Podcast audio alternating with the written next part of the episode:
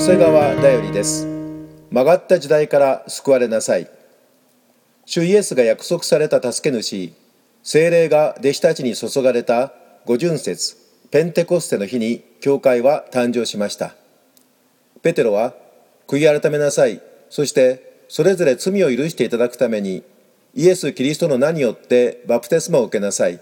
そうすれば賜物として聖霊を受けるでしょうと語りこの曲がった時代から救われなさいと人々に勧めたのです。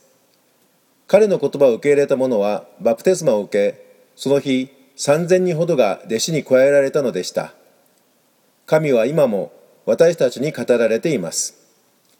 罪を悔い改めてイエスを信じこの曲がった罪深い時代から救われなさいと。使徒の働き2章38節から40節。